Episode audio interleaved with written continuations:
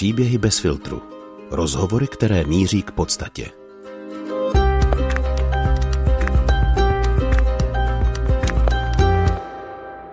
Zuzana začala s prostitucí před deseti lety. Během studií na vysoké škole se ocitla v situaci, kdy neměla na nájem a hrozilo jí, že skončí na ulici. Po čase zjistila, že zdaleka není sama, kdo začal se sexem za úplatu proto, že se ocitl ve finanční nouzi. Podle aktuálních zjištění tvoří až polovinu sexuálních pracovnic u nás matky samoživitelky. Zuzana založila spolek pro ochranu žen, který sexuální pracovnice podporuje, pomáhá jim hledat jinou práci a snaží se o systémové změny. Zuzana spolek vede, zároveň si však stále vydělává jako sexuální pracovnice. Proč je pro ní tak těžké s prostitucí skončit? Jak se k ní chovají zákazníci? A změnil se po tolika letech v sex biznise její pohled na lásku a na vztahy? Druhou polovinu rozhovoru najdete už tradičně na našem herohero.co lomeno bez filtru bonusy. Dobrý poslech vám přeje Marie Moreno. Tak Zuzano, já vás tady vítám a na začátku vám moc chci poděkovat, že jste přijela pozvání do našeho podcastu a že, že, že jste tady. Já moc děkuji za pozvání. Budu vás na začátku citovat. Už po půl roce práce v tomhle oboru začnete pochybovat, že zvládnete něco jiného. Máte pocit, že na nic jiného nemáte. Proč si myslíte, že jste ztratila sebevědomí? No, eh, to jde poměrně rychle, protože u každé ženy je to samozřejmě jiné, ale eh, spousta žen už jenom to, že tu situaci nedokázala vyřešit jinak, tak bere jako svoje selhání.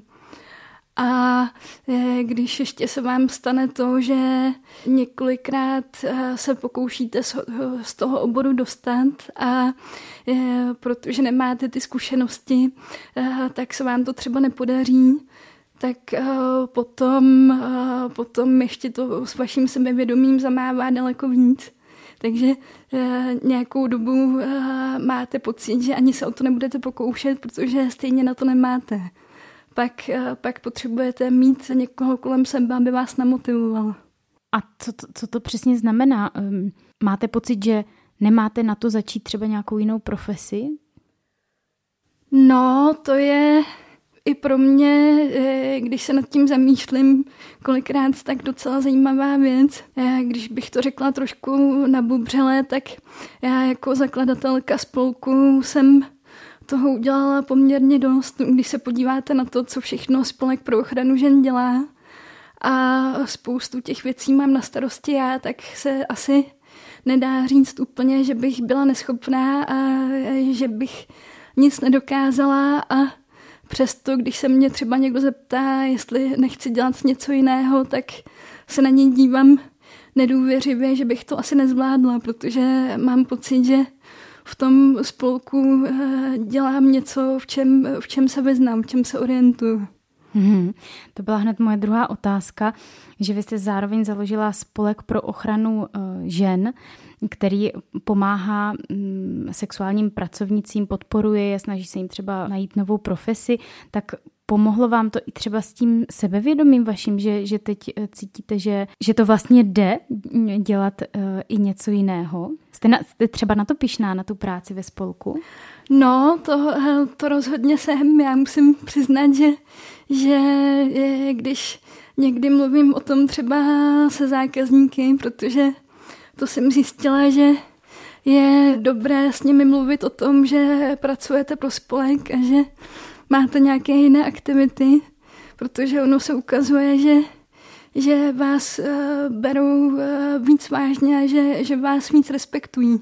Když, když se bavíte o tom s těmi zákazníky, jak je to se sexuálními pracovnicemi, jestli platí daně, jestli nějak prospívají té společnosti, tak je to docela fajn, když můžu říct, že, že ale já si uh, nepřipadám, že že jsem zbytečná, že bych nic nedokázala, že to, co dělám pro spolek, je, že je toho docela dost.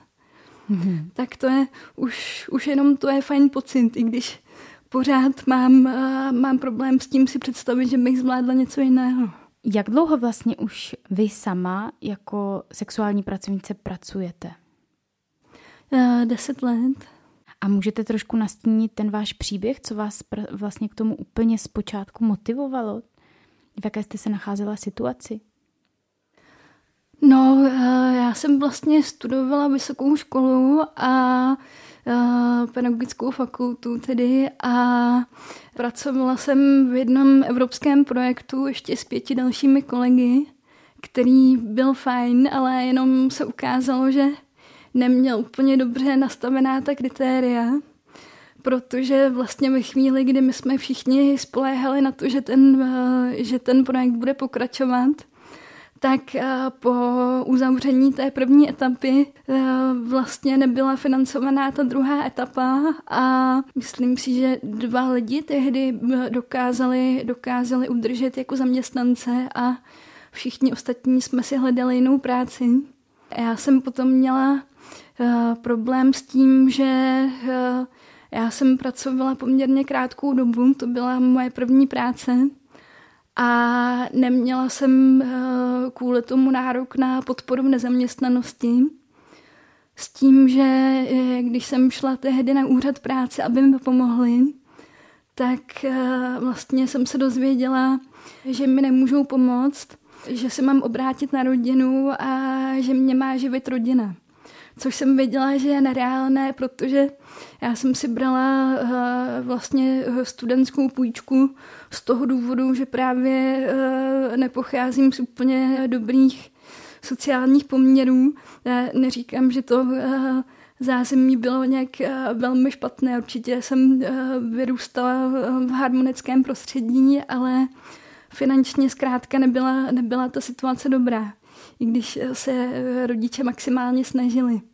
Já vlastně kromě toho, že jsem pocitovala, že jsou nějaké finanční problémy, tak jsem měla fajn dětství. No, ale tehdy právě na tom eh, úřadě práce jsem se dozvěděla, že mi nemůžou pomoct, protože mi má pomoct rodina, a, což jsem věděla, že je nereálné a navíc ještě jsem uh, musela pořád ještě splácet tu, uh, tu studentskou půjčku. Takže jste se vlastně ocitla v situaci, kdy jste neměla na, na nájem a musela jste rychle, jestli tomu dobře rozumím, uh, sehnat peníze, abyste nepřišla o ten nájem. Ano, ano. Vaší motivací tehdy byly, bylo dokončit tu školu? Nebo mohla jste se taky na to, jakoby, mohla no, jste přestat se studiem? Mohla, ale to už vám, to už vám nedá. Já jsem byla, já jsem byla taková vždycky eh, v tomhle cíle vědomá a pro mě, pro mě to nebyla alternativa ani na chvilku, že bych, eh, že bych odešla nebo že bych přerušila studium. Mm-hmm. A jaké, jaké možnosti jste tehdy zvažovala, abyste peníze sehnala? Říkala jste, že rodina vlastně nepřicházela v úvahu. Jak jste přišla hm, vlastně až k prostituci? No, eh, ono to bylo před před těmi deseti lety a taky uh, samozřejmě hrálo roli to, že, že jsem uh, neměla úplně ty zkušenosti, jaké mám teď.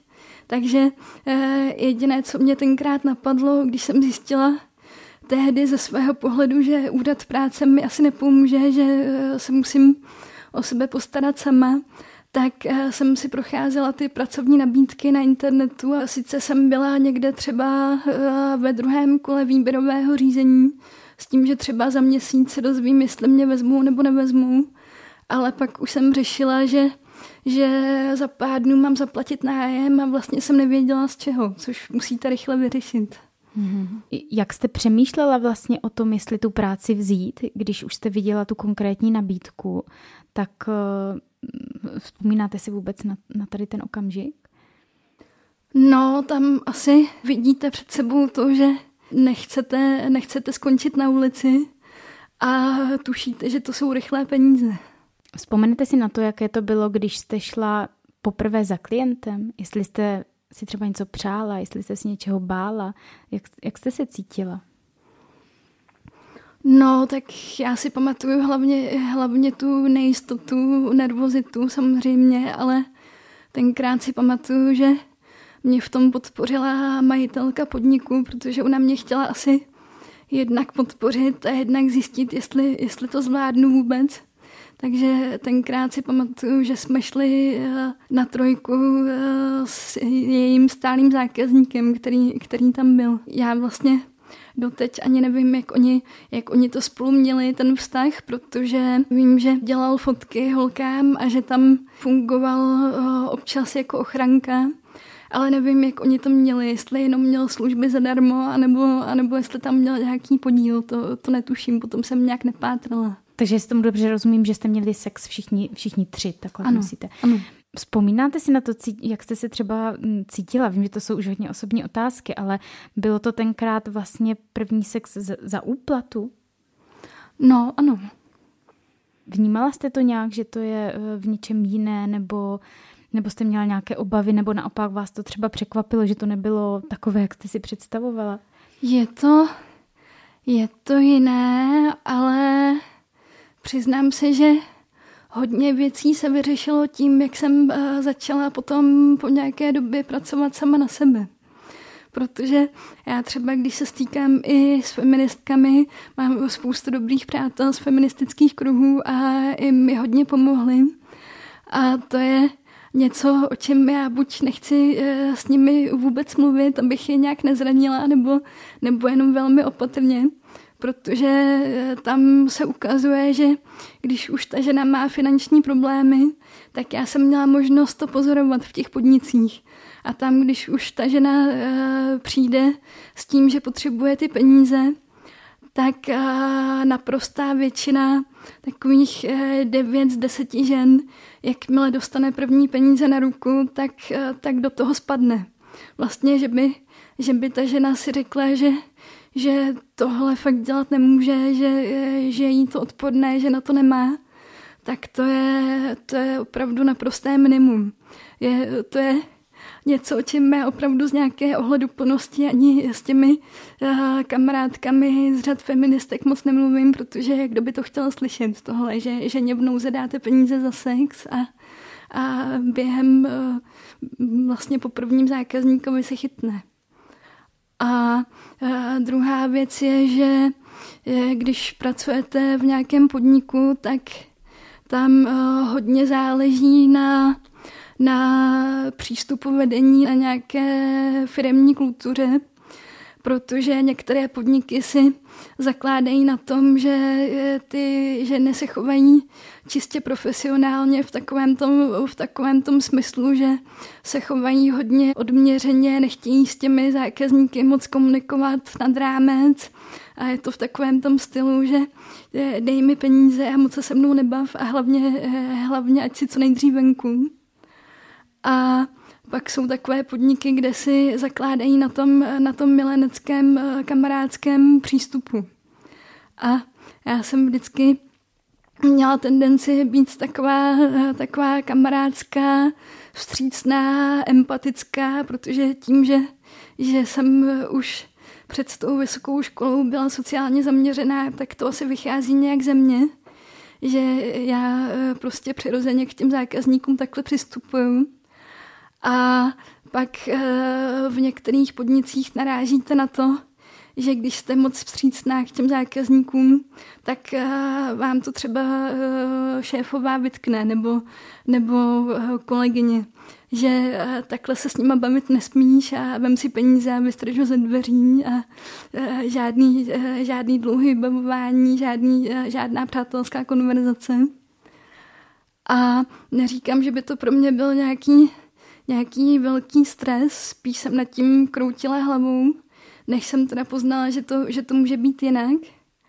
Ale samozřejmě, že ve chvíli, kdy jsem začala pracovat sama na sebe, tak se cítím eh, daleko komfortněji, protože mi do toho nikdo nemluví, jak mám přistupovat k zákazníkům. Ale nebojte se zároveň víc, přece jenom když jste pod někým, tak uh tak není tam jakoby větší ochrana i třeba vůči zákazníkům, kteří by, já nevím, byli agresivní nebo tak. Teď jste sama na sebe, takže všechno záleží na vás.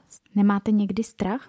No, mně se vlastně uh, podařilo to, že mám uh, několik zákazníků, kteří jsou buď uh, z podnikatelských kruhů, anebo z takové té šedé, šedé zóny.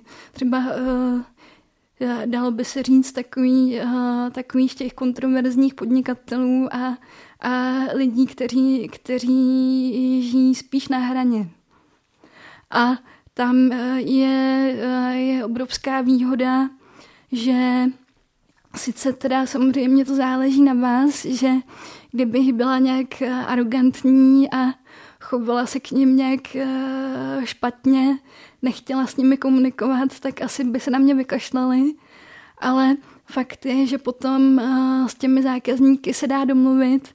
To se vám potom stane, že vám to nabídne několik zákazníků současně že kdyby třeba, kdyby tě někdo uh, ohrožoval, měla, měla si pocit, že, že už je, že jsi fyzicky ohrožená, anebo si jenom nejsi jistá a potřebuješ mu dát najevo, že nejsi sama, tak uh, třeba řekni, eh, řekni mu moje jméno nebo, nebo moji přezdívku nebo, nebo uh, cokoliv a eh, je velká šance, že ten zákazník se zastaví, protože, protože se lekne, že, že se s tím zákazníkem znám. Když vy jste schopná si nějak vybudovat síť takových zákazníků, aspoň, aspoň několika málo, tak, tak je, není to úplně Není to úplně samospásné, taky to nemusí stačit, ale ve většině případů to pomůže, když, když je někdo hodně, hodně agresivní nebo uh, vás jakýmkoliv jiným způsobem ohrožuje.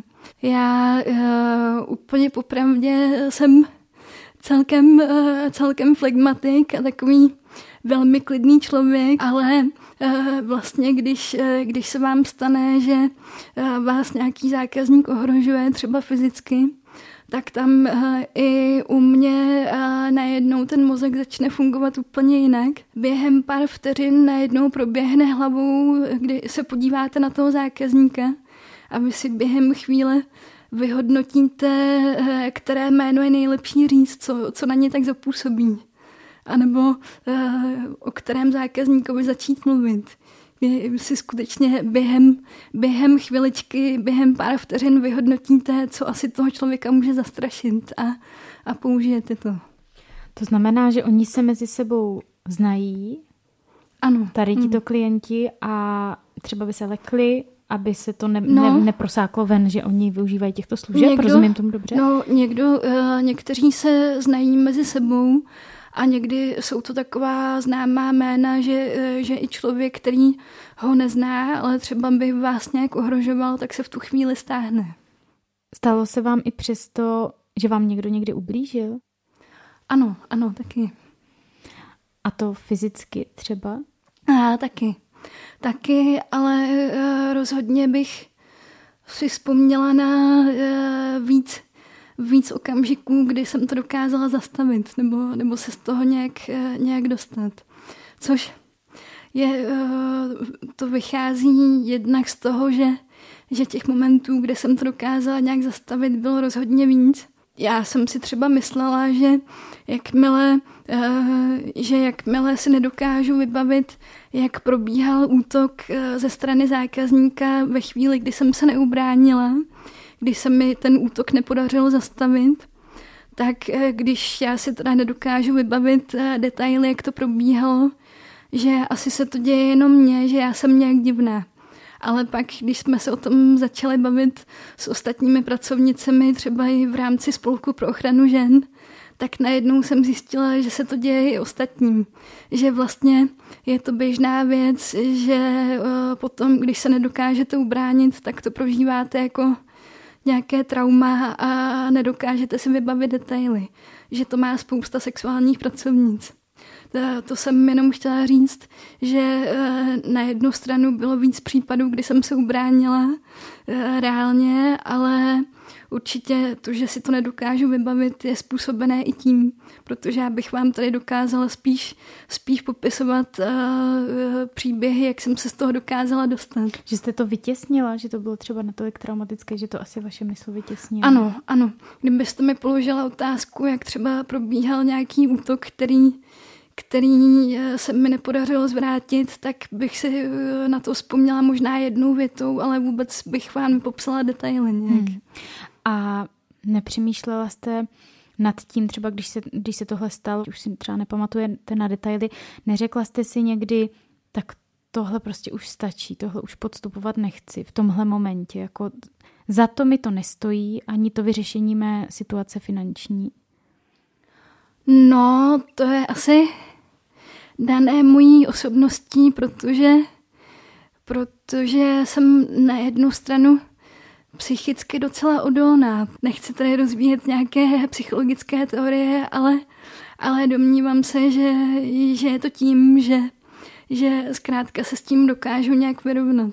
Mm-hmm. Že to pro vás ještě nebylo tak hrozné, aby, abyste, abyste třeba odešla z toho. Ano. Mm. Um, jak teda vypadá ta situace, když se ubráníte? Jak vy jste to nazvala, že jste to zvládla zastavit. Co to znamená?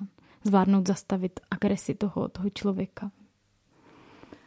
No, eh, teď se, mi, teď se mi třeba stalo nedávno, že uh, jsem přijela k zákazníkovi a najednou jsem zjistila, že ta že ta situace je hodně nestandardní, že vůbec nevím, co si o tom mám myslet.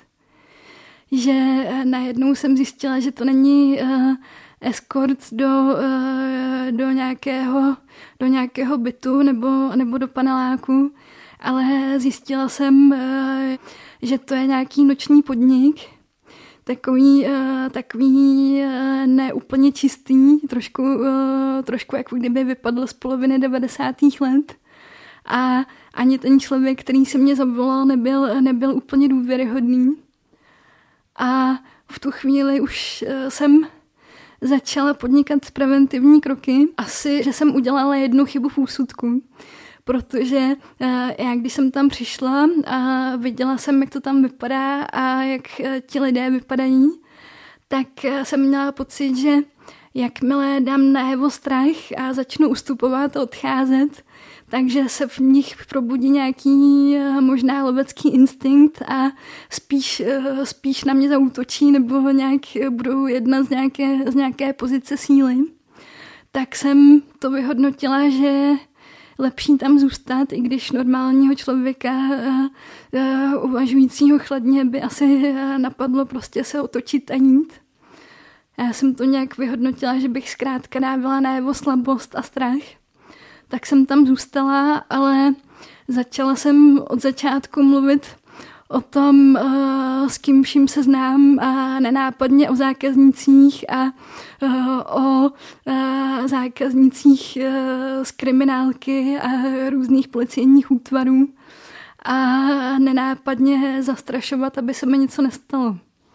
Což teda skončilo celkem, celkem vtipně tím, že v úvozovkách chudák ten člověk, který si mě zavolal do toho podniku, který teda nevypadal moc důvěryhodně, tak uh, ve finále mi začal uh, přidávat peníze navíc, že, že uh, přece se nějak domluvíme, že se za něj přimluvím, jakmile, jakmile slyšel o kriminálce.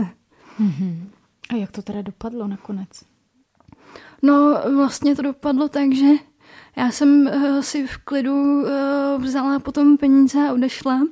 Sice jsem to teda komentovala tak, že že o tom mi ale vůbec o ty peníze nešlo, aby mi připlatil, že uh, jenom jsem se necítila úplně jistá, o co jde, tak uh, prostě jsem se chovala tímhle způsobem. To už bylo ve chvíli, kdy jsem věděla, že ten uh, člověk je v klidu a že asi se mi nic nestane tak uh, jsem uh, se spíš chtěla pojistit proti tomu, aby uh, on si to vyložil tak, že jsem ho schválně zastrašovala, aby mi připlatil. Tak teda jsem mu řekla upřímně, že ale o ty peníze mi vůbec nešlo, že jenom uh, jsem se necítila v pohodě, tak jsem o tom začala mluvit. Máte někdy pocit uh, z těch zákazníků, že se k vám třeba chovají teď myslím některé ty typy těch zákazníků ano. hůř jenom proto, že, si vlast, že jste prostitutka, že si vlastně za ty služby platí? No, já si musím přiznat, že já to uh, úplně tak negativně nevnímám, ale tady je zase rozdíl, v jakém prostředí se pohybujete, protože já, když jsem začínala, tak jsem uh, vyzkoušela různé typy podniků, než jsem zjistila, co mi vyhovuje a nevyhovuje. A když, ono, když jste v nějaké trošku uh, horší lokalitě, nebo v levnějším podniku, kam, kam se častěji stává, že chodí zákazníci, kteří nejsou, nejsou úplně vzdělání nebo nemají nějaké dobré, dobré sociální postavení, tak tam se vám to častěji stává, že, že se k vám někdo nechová dobře, protože, protože děláte tuhle práci. Ale jakmile se dostanete do, do lepší lokality, do trošku lepších podniků, a nebo i když začnete jezdit escort, protože jsem zjistila, že i, že i escortci z nějakého důvodu Možná některá kolegyně by, by mi oponovala, že ne, ale z nějakého důvodu prostě moje zkušenost je, že když jsem pracovala na privátech, tak ti zákazníci byli horší a zákazníci, kteří si volají escort, jsou takový většinou vzdělanější a vstřícnější, že, že vás víc respektují a chovají se k vám víc slušně a tolik vám to nedávají najevo, že, že by si vás nevážili, protože, protože děláte tuhle práci. Escort znamená, že vy jedete přímo za nimi. Ano, tak? ano. Mm.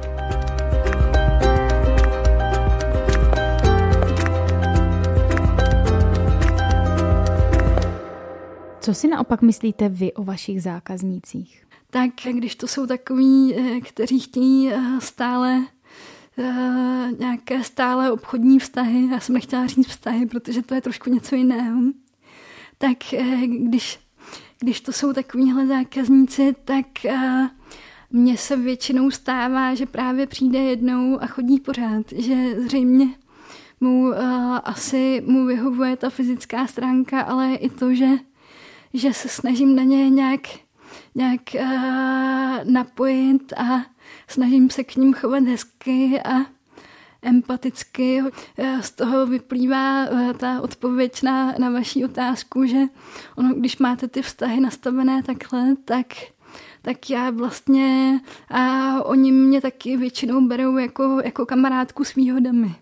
Samozřejmě, když někoho vidím jenom jednou nebo ho vidím třikrát do roka, tak je tam takový ten vztah, že sice se chová slušně, ale je to čistě pracovní, ale když to jsou stálí zákazníci, což je většina, tak si připadáme spíš jako kamarádi s výhodami.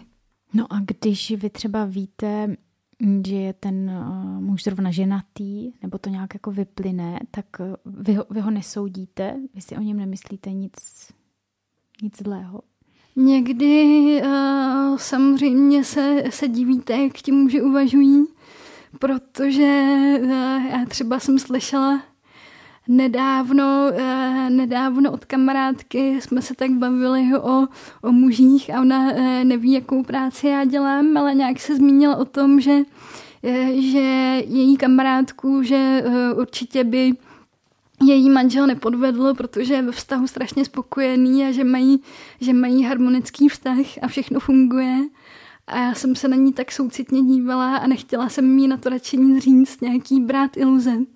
Protože vám spousta zákazníků řekne, že jsou doma strašně spokojení a nic jim nechybí, ale přesto prostě potřebují ty, ty sexuální služby, protože potřebují změnu ale jinak vám eh, povídají o tom, jak eh, jejich partnerka je hrozně bezvá, jak jsou doma spokojení.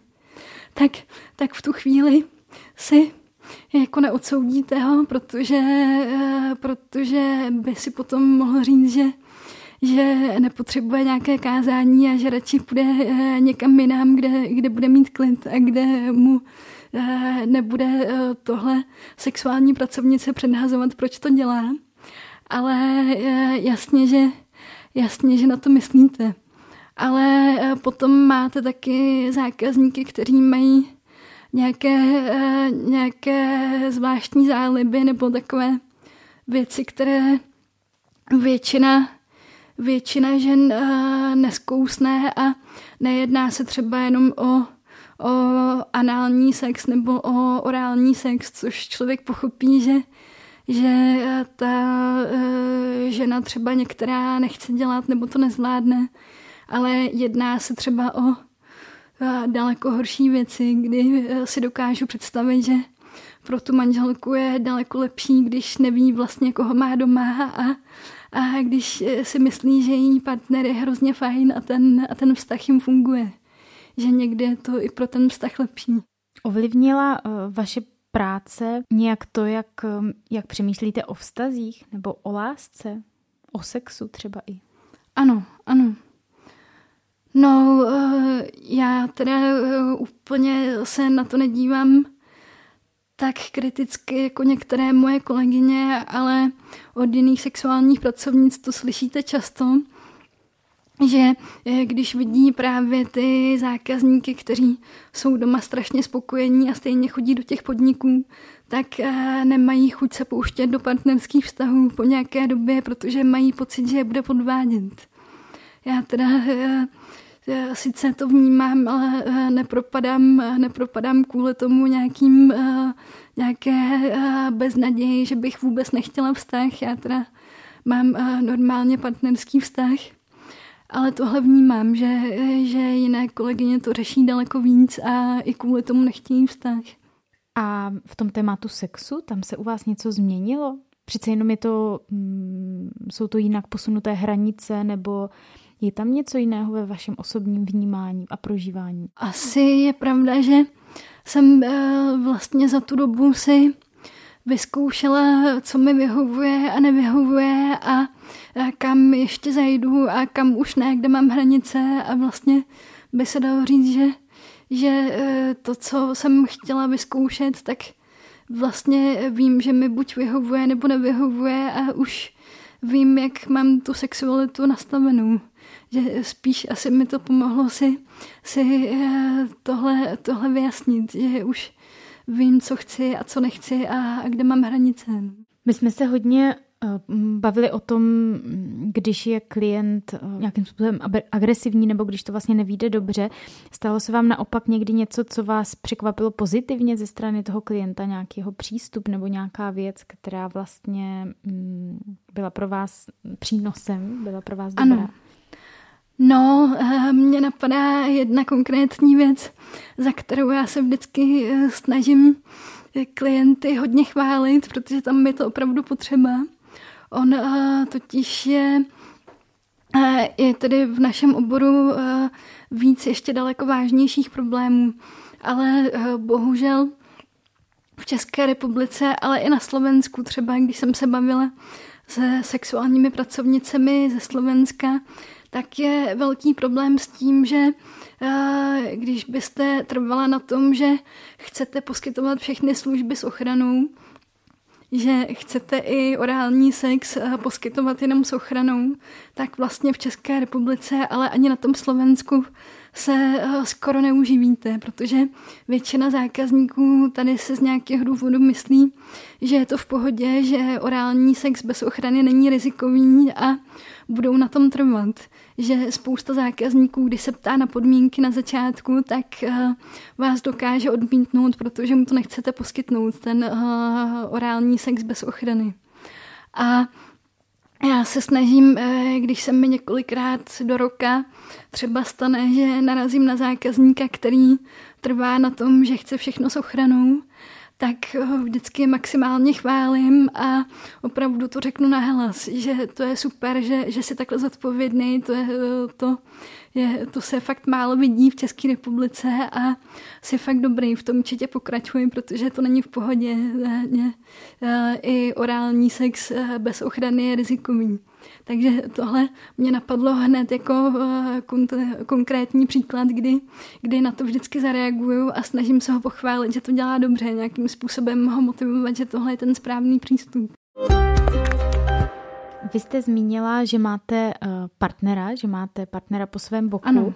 Vy to spolu máte mm, vyjasněné, nevadí partnerovi vaše profese? No, tak uh, úplně popravdě uh, by se nedalo říct, že, že mu to úplně... V pokračování rozhovoru můžete slyšet na herohero.co lomeno bez filtru bonusy. Jak se partner Zuzany dívá na to, že pracuje jako sexuální pracovnice? V čem je pro ní jiný sex ve vztahu a sex za úplatu? Proč je pro ní tak těžké s prostitucí přestat? A jak to má s vírou v Boha? si uvědomila, že eh, vlastně i když se mi chce udělat něco špatného, eh, nejenom třeba v nějakém konkurenčním boji, ale i v osobním životě, takže asi nejsem dokonalá a mám hroznou chuť tu špatnou věc udělat, ale že si můžu říct, že, že to neudělám a že se zachovám nějak jinak. I z toho nového zákona to vyplývá. Je to fakt milé gesto, takové, takové partnerské, co samozřejmě se děje jenom v tom, v tom vztahu, ale je to asi jedna z nejromantičtějších věcí, co pro vás ten partner může udělat. Poslouchejte druhou část rozhovoru na herohero.co lomeno bez filtru bonusy. Předplacením našeho obsahu na této platformě nás zároveň finančně podpoříte a my tak můžeme dál tvořit další podobné rozhovory. Děkujeme vám.